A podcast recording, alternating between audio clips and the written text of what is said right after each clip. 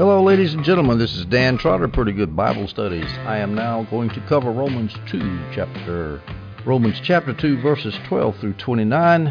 The topic of Paul's conversation here as he writes to the Romans is the Jews and their law. And he basically is going to make one point, which I'm going to emphasize over and over again, is that just because you have the law, that doesn't mean a ding dong darn thing if you don't keep it, because then you are nothing but a hypocrite.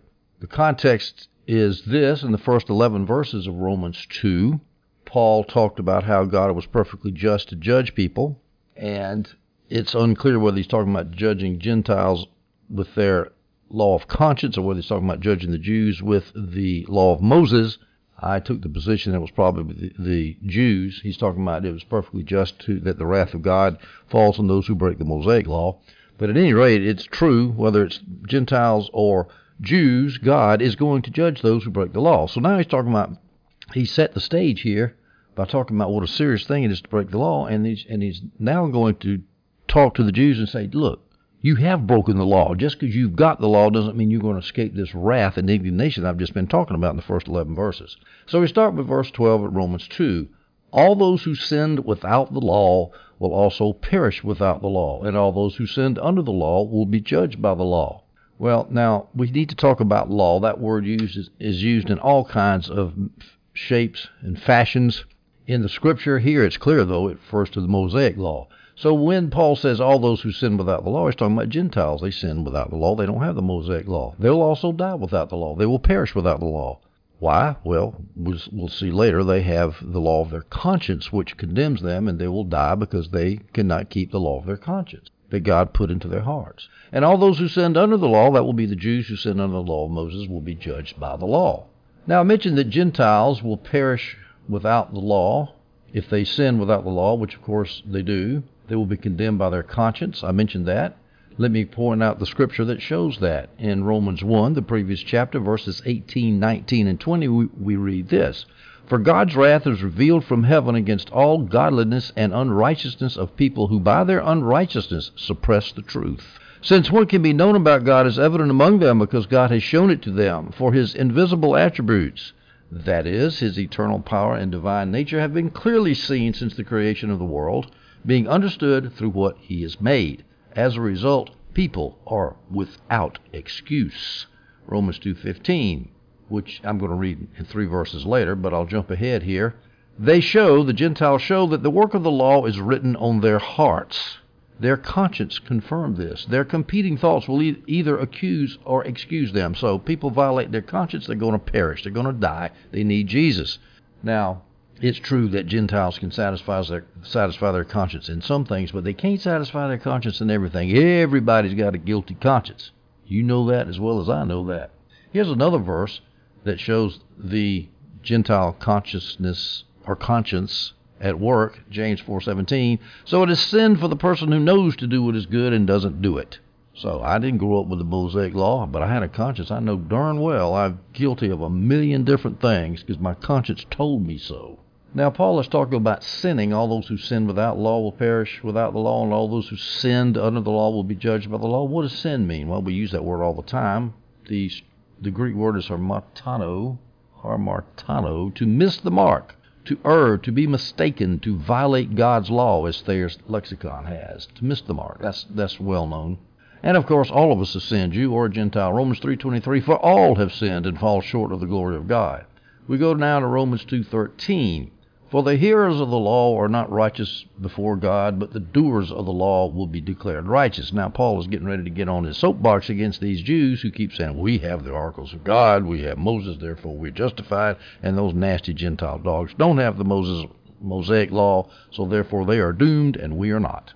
And Paul is getting ready to disabuse them of this unfortunate notion hearers of the law. That just means people who sit down and listen to the Jewish rabbis in the synagogues talk about the law of Moses says this and the law of Moses says that, and then they go out and they and they commit adultery with the next woman they can find, or they lie, they steal, they cheat. No, just because you listen to the law, just because you have the law, that doesn't make you righteous before God. You have to do the law to be declared righteous. Now, when it says the doers of the law, we have two options here. Does that mean keeping the law perfectly? Well, that's impossible. Or does it mean doing what the law requires because, because one is empowered by the Holy Spirit? Well, even then, you're not going to do it righteously. So I think that Paul is not talking about absolute salvific righteousness here. It just basically means you're going to be a just person. Uh, uh you're not going to be a, a sinful dirty, filthy reprobate. You're just going to be what we would call civic righteousness, a good person. That's how you're going to be declared righteous. But but you got to do it. Or what he could be, he could be, be speaking hypothetically. You want to be declared righteous before God, forensically righteous before for, before God, then you're going to have to do every aspect of the law. You just can't talk about it. You just can't say you have it, but you got to do it. Actually, I think that's what he meant. I think he's talking abstractly. You have, he didn't think it's possible to do it perfectly, but if you could do it perfectly, you would be declared righteous.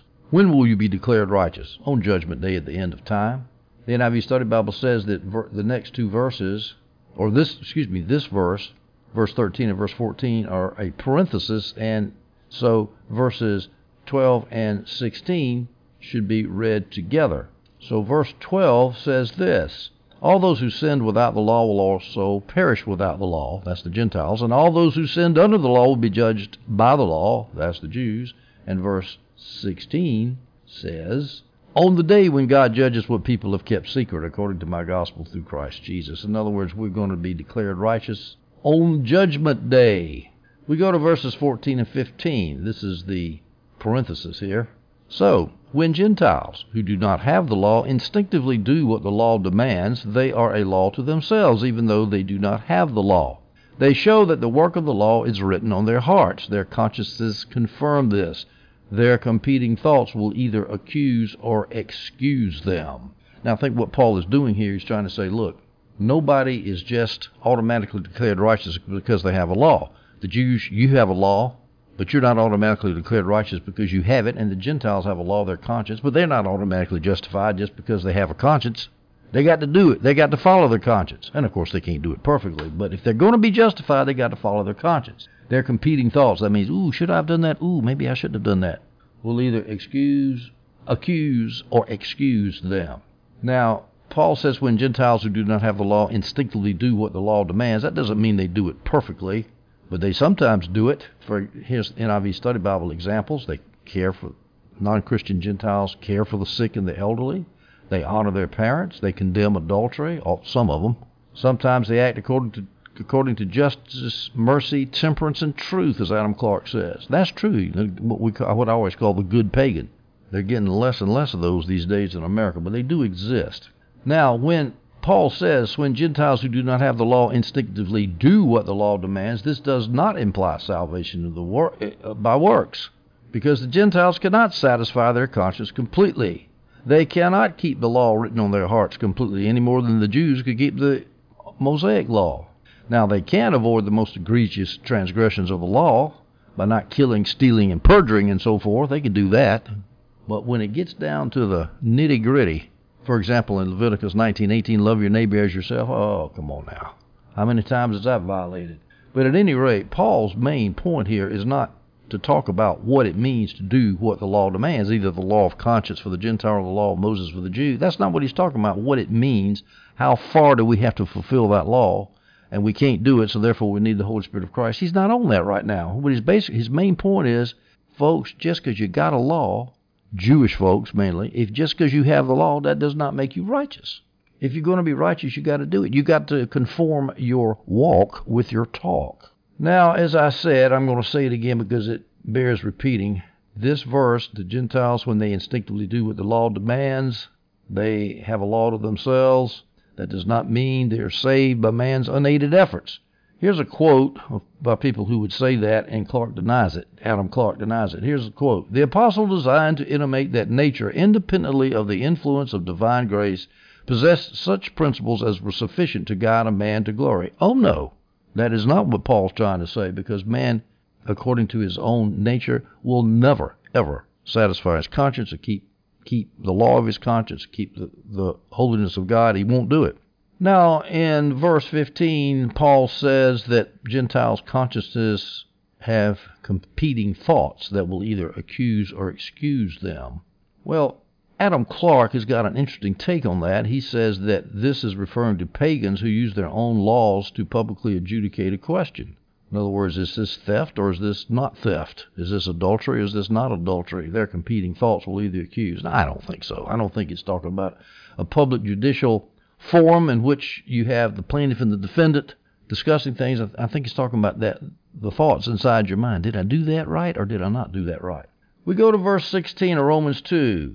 This is mid sentence. In fact, it's right after that parenthesis. So let me go back and read verse 13 again. For the hearers of the law are not righteous before God, but the doers of the law will be declared righteous. Verse 16. On the day when God judges what people have kept secret.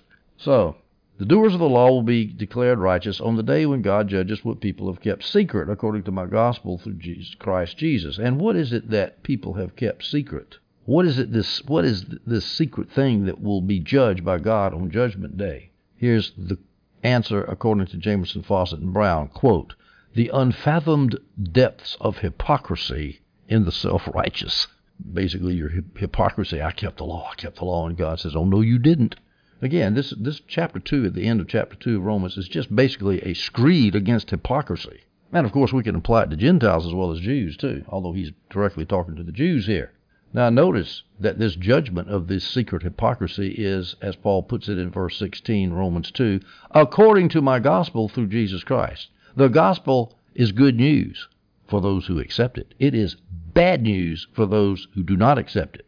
Judgment is according to the gospel of Christ Jesus. Because Paul says right here in verse 16, when God judges what people have kept secret, so God is going to judge it according to Paul's gospel through Christ Jesus. So the gospel includes judgment. It's a nice thought for wussy pussy evangelical Christians today who are scared of the word wrath and judgment. Romans 2:17. Now if you call yourself a Jew and rest in the law, boast in God. I'll stop it right there. If you call yourself a Jew, Paul knew how a self righteous Jew thought because he had been one. And so in verses 17 through 24, which we're getting ready to go over, he cites one advantage the Jews had after the other. The Jews thought that all these advantages were unqualified assets. But Paul is going to point out look, all your assets, all of your possession of the law will become a liability when you don't do what the law says, when you don't profess what you when you don't practice what you profess. And so, therefore, you're going to get judged. He's getting ready to talk about judgment. We'll look at the four questions he asked in verses 17 through 22, all of which are designed to point out Jewish hypocrisy. Now, by the way, you know, first century Romans were very anti Jewish, they were very anti Semitic. It might be that the hypocrisy of the rabbis might have made them that way. Now, we don't want to blame the victim now, do we? But nonetheless, let's just face it, when people act obnoxious after a while, people don't like it anymore, and so they turn on turn on you. All right, let's start with verse 18, but it's in mid sentence, so I'll go back and read 17 again. Now, if you call yourself a Jew and rest in the law, boasting God, verse 18, you know His will, approve the things that are superior, being instructed from the law. And if you are convinced that you are a guide for the blind, a light to those in darkness, an instructor of the ignorant, a teacher of the immature, having the full expression of knowledge and truth in the law, and of course the Jews thought that. They thought, first of all, in verse 18, they knew His will. Now, Actually, they did know his will because the law told them the will of the, their Maker, the will of God. Problem is that they didn't practice what God told them. So they boasted that they knew His will, that, and actually that's accurate. They had a, that was an accurate boast. Yeah, they they knew God's will. They approved the things that were superior. Yes, yes, you know, marital faithfulness, respecting other people's property, and all that kind of stuff. Yeah, they approved all that kind of stuff, and and they were instructed from the law. Yes, they were taught every Saturday, every Sabbath in the synagogues. And then in verse 19, they became convinced that you are a guide for the blind. Well, now, they're not right in what they think because they were not a guide for the blind because they were hypocrites. They were not, and of course the blind would be the Gentiles, they were not a light to those in darkness. Again, those in darkness are Gentiles. They were not instructor of the ignorant because how can you instruct somebody when you don't practice what you preach? You're not a teacher of the immature. How can you be mature when you're not keeping the things of maturity? Having the full expression of knowledge and truth in the law. Well, okay, they had the full expression of knowledge and truth in the law. The law was good. It wasn't the problem with the law, it was the problem with the professors of the law. They weren't keeping it. So the this verse shows the typical Jewish attitude toward the Gentiles. They were blind. They were in darkness. They were ignorant. They were immature. sort of like Ivy League intelligentsia in America acts toward the rest of the United States. The Harvard people and the Yalies were stupid. We shop at Walmart. Now, it should be noted that perhaps the Gentiles were this. Maybe they were blind. Maybe they were in darkness. Maybe they were ignorant. Maybe they were immature. Okay? But that doesn't give the Jews the right to be superior because they were just as blind, just as in the dark, just as immature, and just as ignorant. So nobody has the right to feel superior to anybody else just because of their religious, religious privileges. Now, again, let me reemphasize the point. It was not the law that was at fault. It was the hypocritical professors of the law that was at fault. Romans 7:12 says this, so then the law is holy and the commandment is holy and just and good. Romans 3, 1 through 2, so what advantage does the Jew have? Or what is the benefit of circumcision? Considerable in every way. First, they were entrusted with the spoken words of God. So the law is the spoken words of God. Nothing wrong with the law. The law is holy and just and good. It's the Jews that weren't holy and just and good. We go to verse 21. You then, who teach another, don't you teach yourself? In other words, you teach others to not commit adultery, but are you committing adultery yourself? You who preach you must not steal. Do you steal? Now, of course, these verses point out the basic problems of the Jews of Paul's day. They were hypocrites. Well, let's take the first the first action that the Jews are accused of doing by Paul. Do you steal? Well, what does Paul mean here? Here's an option which John Gill denies. The Jews are stealing away from the true sense of the law. No, that's a stretch. We don't believe that. John Gill affirms it's literal stealing.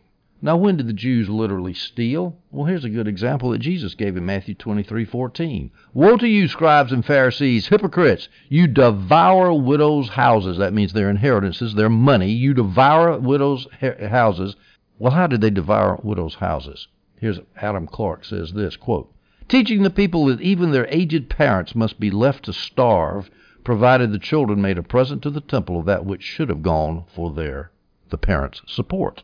All right, so they steal from people's parents. I think that's a reasonable interpretation there. We go to verse 22. You who say you must not commit adultery, do you commit adultery? And of course, that's a rhetorical question, and the answer is yes, you do. That's what Paul expects to be answered there. Well, let's stop right there before in the middle of the verse. Do you commit adultery? Well, yes, they do. Now, here's a great Great quote from Adam Clarke referring to rabbis. When traveling to different cities from their hometown, they would ask, Who will be my wife for a day? What they would do is they would legally divorce their wife because they were rabbis, they had control of the Jewish law. Divorce their wife, find a nice, sexy prostitute, say, Will you be my wife? Will you marry me just for one day? So then they would marry the prostitute and then would have sex with the prostitute, and it's not adultery, right? Because they're married to her. I use marriage in a loose sense. And then at the end of the day, they divorce the prostitute so they can go to the next town and find another wife to marry for the day. Jesus told them that they were adulterers, Matthew 12:39. But he answered them, "An evil and adulterous generation demands a sign." Now that adultery, adultery could be talking about spiritual adultery, and, if, and actually in Romans 2:22, Paul could be talking about spiritual adultery, but it doesn't sound like it. He said, "You must not commit adultery. Do you commit adultery?" I think he's talking about the literal kind how about John 8, verses 7b? Let him who is without sin, and this is probably the sin of adultery he's talking about, let him who is without sin among you be the first to throw a stone at her, at the woman caught in adultery. They couldn't throw the stones because they were all adulterers themselves. I think there was a whole lot of cheating going on. I don't think anybody made love at home anymore back there amongst the Jews, and so Paul's calling them out on it. He's appealing to common knowledge. You're committing adultery, folks and you're going around hypocritically and piously pointing your finger at those Gentile adulterers. The next question he asks at the end of verse 22 is this You who detest idols, do you rob their temples? Now, this is a hard one, and I've been wondering about this for years. I think I finally got the answer just this morning. There's two options as to what Paul could mean here.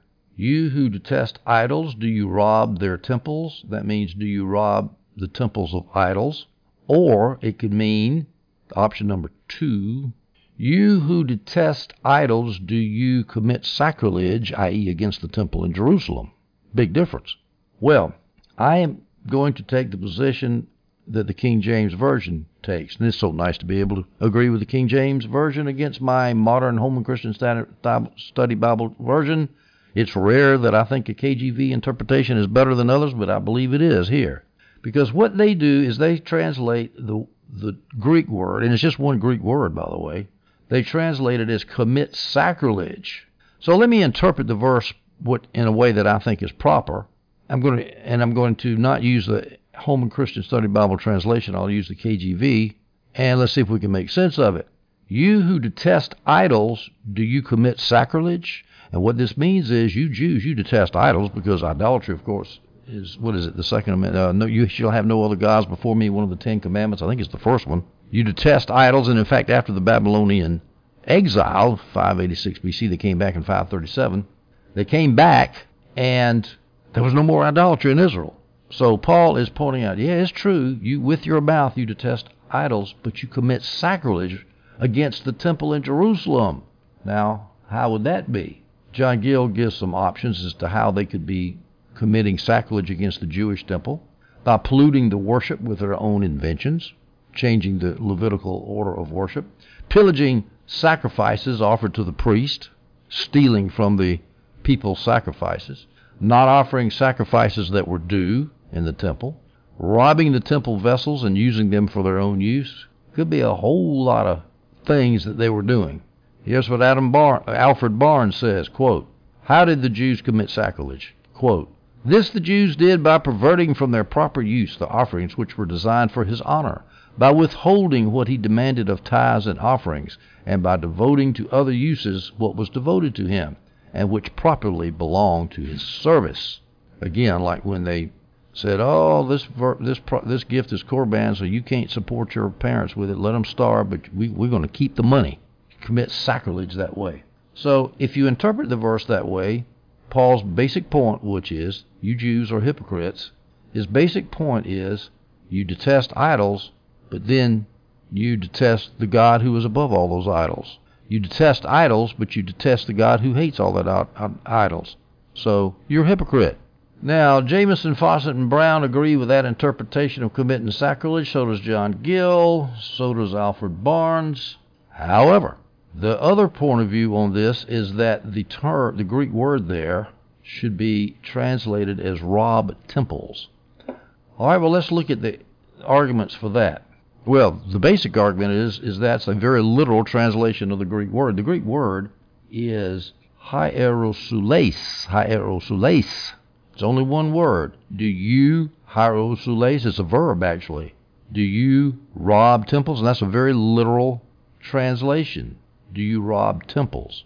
And so some people think we ought to go with that. Well, the first problem with that is there's no contrast between detest idols and rob idols' temples. Why would you detest an idol? Well, first of all, let's, see why there should be a contrast. Paul says, on the one hand, you say don't commit adultery, but you do commit adultery. There's the contrast. The first thing is what you say is good, but what you do is bad.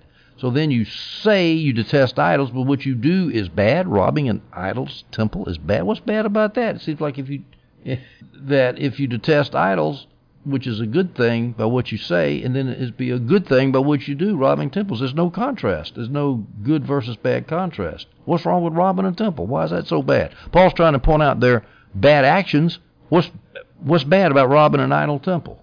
Well, I guess it is stealing, but I mean, my gosh, it's robbing an idol. So there's your first problem right there. It doesn't make a lot of sense.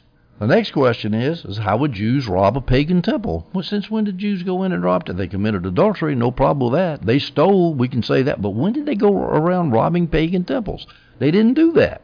Well, here's one possibility of how they might have done this. I found this by a gentleman named Paul M. Elliott on the internet.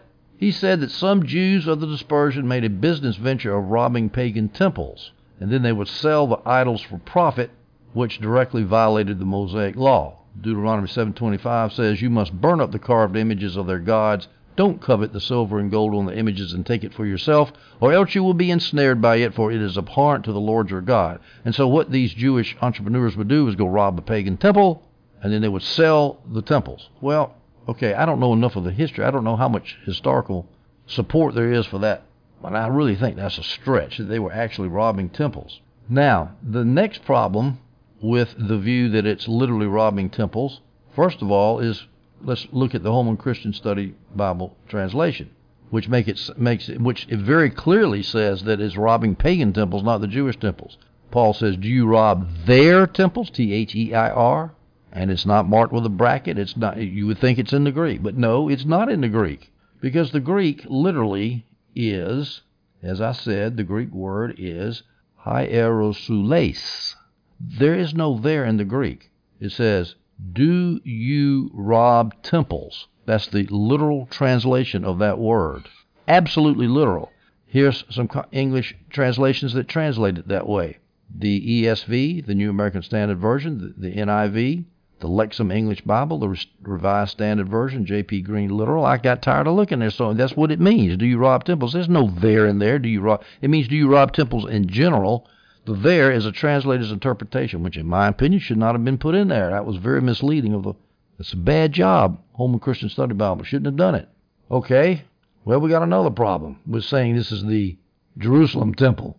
It says, Do you rob temples? That's the literal translations. Do you rob temples? Oh, well, now we got a problem because the Jewish temple in Jerusalem was not plural temples, it was one temple. Well, the answer to that is very simple. If you go to the Greek, it's one word, hierosules. Good and proper translation of that is as according to Strong's lexicon, to be a temple robber. Are you temple robbers? There's no plural there in the translation. How about the KJV and Thayer's lexicon? Do you commit sacrilege? In other words, are you a temple robber? You, are you the one that goes around and rob temples? It doesn't mean it just it's just a generic word. A robber of temples is a temple robber is a person who commits sacrilege, and he, Paul is referring to the sacrilege done against the temple in Jerusalem by the hypocritical Jews. So, ladies and gentlemen, that's my solution to that little problem. I hope I'm right. I think I am. We go now to verse 23 of Romans 2. You who boast in the law, do you, do you dishonor God by breaking the law? Again, this is referring to hypocrisy. You steal, you commit adultery, you're dishonoring the temple, now we go to Romans 2, verse 24. For, as it is written, the name of God is blasphemed among the Gentiles because of you. That's what hypocrisy will do, folks. It'll give the truth of which you are not keeping a very bad name amongst people who might be convinced by that truth. This, it's not clear where it is written. Paul says it is written. This is probably where it was written in Isaiah 52, 5. This is probably the verse Paul was referring to. So now what have I here? This is the Lord's declaration that my people are taken away for nothing. For nothing? Its rulers wail. This is the Lord's declaration, and my name is continually blasphemed all day long. The NIV margin assumes that that's the verse that Paul is quoting. Gill says that's probably the verse. Jamieson and Brown says it is the verse.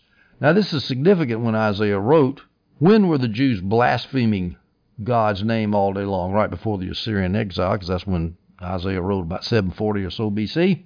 So Paul is hinting the same sort of disaster is about to come on the Jews of his day. To somebody who really knew the Jewish scriptures, the name of God is being blasphemed among the Gentiles. That's what Isaiah said right before the Assyrians came in and wiped out the northern ten tribes of Israel. And likewise, the name of God is being blasphemed among the Gentiles by you current day Jews because you killed Jesus, you're persecuting the prophets from synagogue to synagogue, and you're acting like a bunch of hypocrites and making God's name be blasphemed, making my job of evangelizing the Gentiles a heck of a lot harder.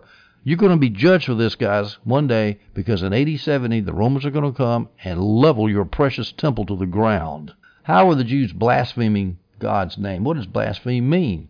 The root of the Greek word means to slander. Thayer says it means to speak lightly or profanely of sacred things. The New American Standard Bible translates that word in other places in other scriptures as dishonored, hurling abuse. In other words, you dishonor God, you hurl abuse at God, you malign God, you revile God, you speak against God, you speak of God as evil. Let's make an application here. How is the name of God blasphemed among the Gentile pagans in America today? How about the prosperity gospels, gospelers living in $23 million houses? How about adulterous megachurch leaders? Every time you pick up the paper, there's somebody else screwing his secretary. How about the Catholic pedophile priest? You don't think there's going to be judgment for that? Judgment begins in the household of God, and by golly, there needs to be a purging, a cleansing of the church, a cleansing of the Augean stables, if you will. There's a lot of poop that needs to be flushed out by some raging rivers. Okay, Paul says in verse 25 For circumcision benefits you if you observe the law, but if you are a lawbreaker, your circumcision has become uncircumcision. In other words, it's nice if you got the law, if you keep it. But if you don't keep it, you might as well be uncircumcised, might as well not have the law. In fact, your circumcision doesn't mean doesn't mean anything if you don't back that circumcision up, that sign that you're a member of the Jewish covenant. If you don't back it up by your actions, it would be better if you hadn't been circumcised to start with, because you might as well be uncircumcised. You're just like a Gentile dog. Verse 26 Therefore, if an uncircumcised man keeps the law's requirements, will his uncircumcision not be counted as circumcision? On the other hand, if you got a Gentile who's not circumcised, but he's basically trying to keep the law of his conscience, keeping basic morality, and if he gets saved, he keeps the law even better through the power of the Holy Spirit, well, then, hey, it doesn't matter whether he's circumcised or not. And of course, this is, Paul has said this, this is the Jerusalem Council, you know, which has happened about, what, eight years, seven, or eight years earlier. The, the church had already decided that you don't have to be circumcised to get saved, and Paul's just emphasizing that point. Hey, you don't have to be righteous before God if you're uncircumcised excuse me, if you're uncircumcised, that doesn't make you unrighteous before God. You could be righteous before God and be uncircumcised at the same time. But on the other hand, if you're circumcised and a member of the outwardly circumcised and an outward member of the covenant people, but you break the law, it doesn't mean a thing. You might as well be uncircumcised. Now, circumcision was a sign of the covenant that God had made with Israel. We read in Genesis 17, 10 through 11. This is my covenant which you are to keep between me and you and your offspring after you. Every one of your males must be circumcised. So circumcision was the sign of the Abrahamic covenant with God and Israel. You must circumcise the flesh of your foreskin to serve as a sign of the covenant between me and you. So circumcision was a sign of the covenant. So it was very important. But it doesn't mean a thing if you don't keep the law. And Leviticus 12:3 says the flesh of his foreskin must be circumcised on the eighth day. So that was a very important part of the Jewish ritual, the Jewish law. And as, and as a result, as the NIV Study Bible points out, the Jews had come to regard circumcision, circumcision as an automatic guarantee of God's favor. Well, it was a big deal, and so they take, make it as a big deal, and next thing you know, it's a ritual. It's something that's so important that it doesn't matter. It's an external thing. It doesn't matter what we have on the inside of our hearts. Now, what are some Christian analogies? This is what I like. This is where the application really gets to be fun. This is from my good friend Steve Ackerson. He says, People can say, Well, I was born into a Christian nation. I was born an American, therefore I'm righteous. Well, I don't think many people say that anymore because, for one thing, did a Christian nation ever exist? You know, I just saw this guy. What's that guy's name? He's got a wall builders ministry. I forgot his name. And he went through all the documents and quoted how Christian America was started on Christian principles, which I do not deny in the least because we had a Christian culture back then. Today we have an anti-Christian culture, and the church is being influenced by that anti-Christian culture. Well, back then, at the time of the founding fathers, we had non-Christians being influenced by the Christian culture. I mean, t- let's face it, Thomas Jefferson was no Christian. Benjamin Franklin was no Christian, and yet they were very much influenced by Christian principles. And so it's very easy to say, well, see there, look at all of our all the all the heritage we have as Christian as a Christian nation. Therefore, I'm American, and therefore everything's I'm righteous. Oh no, it doesn't work that way. And besides, America was never a Christian nation. We were a nation that was influenced greatly by Christian principles. But oh no, we weren't a Christian nation in the, any more than the Jews were a godly nation when they were under the covenant back in the Old Testament. They committed idolatry every chance they got. Or a, a, a, modern American Christian can say, well, I was born into a Christian family, therefore I'm a Christian. Now, there's a lot of people who do that. I just talked to a young man, 22 years old, just got baptized. He's on fire for Jesus. He loves God, and he realizes what a sinner he was, and that he, when he got baptized, he said, I just got one thing to say amazing grace. He was actually a child preacher in a Pentecostal church, and he said he didn't any more believe than a rock on the side of the road believed but he was preaching the gospel. And he ended up being guilt ridden and confused and screwed up. And he got saved in, on, on, he's in the military. He was in the Middle East, in the middle of Muslim country. And all of a sudden just decided to turn his life over to God. Well, being born in a Christian family and being a child preacher in a Christian church, that doesn't mean a thing. If you can't live it, it just becomes hypocrisy. I'm a member of a church. I, who cares? I don't care if you're a member. I can tell, point out, I used to be a member of a church too a big fancy I'm, I won't mention the name of the denomination, but it was a big denominational church in the middle of my hometown where the two main roads intersected. I never saw so much hypocrisy in my life. That hypocrisy almost turned me against Christ. It came very close to doing that. Almost lost my faith in that church. It doesn't, just because you're a member of a church, that doesn't mean that you are a member of God's people. If you walk down the aisle when you're 10 years old, I believe in Jesus, that doesn't mean a thing if you don't practice what you preach. Oh, I got baptized. Who cares? It's got to be something internal as well as external. Now, that's not to dis. Baptism is important. External things are important. Going to church is important. External things are important, but external things, like the law, without the internal heartfelt devotion to the external thing, those external things then become leveraged backwards and they become evil instead of good. Now, once again, we come across the problem of observing the law or keeping the law. What does that mean? For circumcision benefits you if you observe the law. What is Paul talking about observing the law? Well, it can't mean perfectly keep the law. Nobody could do that. It just means basically not working on Saturday and don't have sex with your neighbor's wife and don't covet what they want and what they have. Don't steal. Don't perjure yourself in court. That kind of thing. You can do that. Pagans can do that. So what it means is to generally keep the law. As Jamieson Fausset Brown says, it does not mean perfectly keep the law because that's that just doesn't make any sense. It's not natural. However, John Gill disagrees with Jamieson Fausset and Brown says that Paul here means perfectly keep the law. So we read it this way. For benef- circumcision benefits you if you perfectly keep the law. Well, in that case, Paul would be speaking hypothetically, saying it, you would be benefited if you could keep the law perfectly, but you can't. Well, that, that's not totally unreasonable. I mean, John Gill's no dummy, but I really don't think that's what he means. I think he means if you observe the law generally you would be benefited by your circumcision.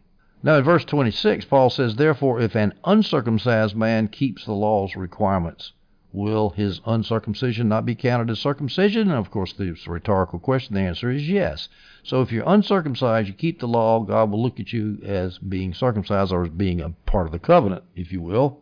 Now, who is Paul talking to about the uncircumcised? Is he talking about uncircumcised pagans who don't believe in Jesus? Then their uncircumcision is counted as circumcision. They are part of God's people if they basically keep the law of their conscience and don't rob, kill, and steal? I don't think so. Jamieson Fausset Brown agrees with me and denies that. It's not talking about Gentile pagans. It's talking about, according to Jamieson Fausset and Brown, Gentile pagans who have become believers. Gentile believers. Now they keep the moral law through the power of the Holy Spirit. And to back up Jamieson Fausset and Brown affirmation there that this is Gentile believers who have who are counted as being circumcised when they keep the law, even though they're uncircumcised, as Gentile pagan believers, we read in just a couple verses later in Romans 2:29 Paul says this on the contrary a person is a Jew who is one inwardly and circumcision is of the heart by the spirit. The inward circumcision that Paul is talking about when Paul when Gentiles keep the law by their conscience is an inward circumcision by the spirit by the Holy Spirit. Well how do you get circumcised by the Holy Spirit in your heart you got to be a believer. So I think verse 29a confirms what Jamieson Fausset and Brown is saying here about that Paul means that it's an uncircumcised Christian man who keeps the law's requirements. And when that happens, his uncircumcision is counted as circumcision. And by the way, this is an, a side, this is a rabbit trail. Most everybody, most every little boy now is circumcised, but that's not according to to the law. It's not according to Jewish ritual and tradition. So basically, we Gentile males are uncircumcised according to the Jewish law, but nonetheless, if we believe in Jesus, we, we're counted as a member of the covenant people. We're accounted as if we were circumcised. And we have the sign of the covenant. It's in our hearts. It's not in our flesh, but we have the sign of the covenant. We go now to verse 27 of Romans 2. A man who is physically uncircumcised, but who fulfills the law, would judge you who are a lawbreaker in spite of having the letter of the law and circumcision. Again, he's talking about the Jews who are haughty toward the Gentiles. And he's saying, no, you judge the Gentiles, you're going to get judged by the Gentiles because they keep the law and you don't. And that's what's more important, is keeping the law. Again, we have that problem of what it means to fulfill the law, keep the law. Again, I think it just means in general, not perfectly, we go now to verses 28 and 29. For a person is not a Jew who is one outwardly, and true circumcision is not something visible in the flesh. How do you become? How do you be a Jew outwardly by being circumcised? Being circumcised. True circumcision is not something visible in the flesh. On the contrary, a person is a Jew who is one inwardly, and circumcision is, is of the heart, by the Spirit, and not the letter. In other words, by the Holy Spirit and not by the legal, not by the letter, not by the legal requirements of the Mosaic law that says on the eighth day a baby has to be circumcised. That man's praise is not from men, but from God. You keep the law, you will get a lot of praise from men. If you're a civic, righteous person, person who goes to the Kiwanis Club every week or month, however often they meet, people talk about how you do good works for the community and you give money to the poor and so forth, and people look at you and say, "Oh, what a civically minded person that is." Yeah, you get praise from men, just like the Pharisees got praise from men. But God ain't praising you. He could care less. He cares about what's in the heart, not what's on the outside. This metaphor of circumcision of the heart is everywhere in the scriptures because the Jews love to take external rituals and justify themselves by keeping external ritual. Circumcision of the heart means when a believer is regenerated by the Holy Spirit, as the NIV Study Bible says, and we can look at a bunch of scriptures where that phrase circumcision of the heart is. Deuteronomy 10:16. Therefore, circumcise your hearts and don't be stiff-necked any longer. See, it's not only in the New Testament, it's in the Old Testament. Circumcise your hearts, not just your foreskins. 1 Samuel 16:7. But the Lord said to Samuel, Do not look at his appearance or his stature, because I have rejected him. Man does not see what the Lord sees, for man sees what is visible, but the Lord sees the heart. Talking about don't look at Saul's tall stature and he looks so cool, but he's a jerk on the inside.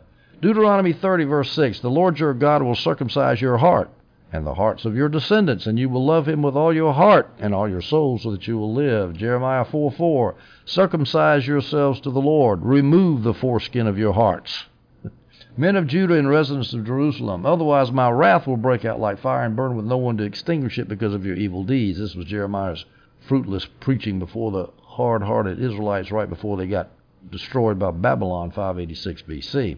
Jeremiah 9:26 Egypt, Judah, Edom, the Ammonites, Moab, and all the inhabitants of the desert who clip the hair on their temples, all these nations are uncircumcised, and the whole house of Israel is uncircumcised in heart.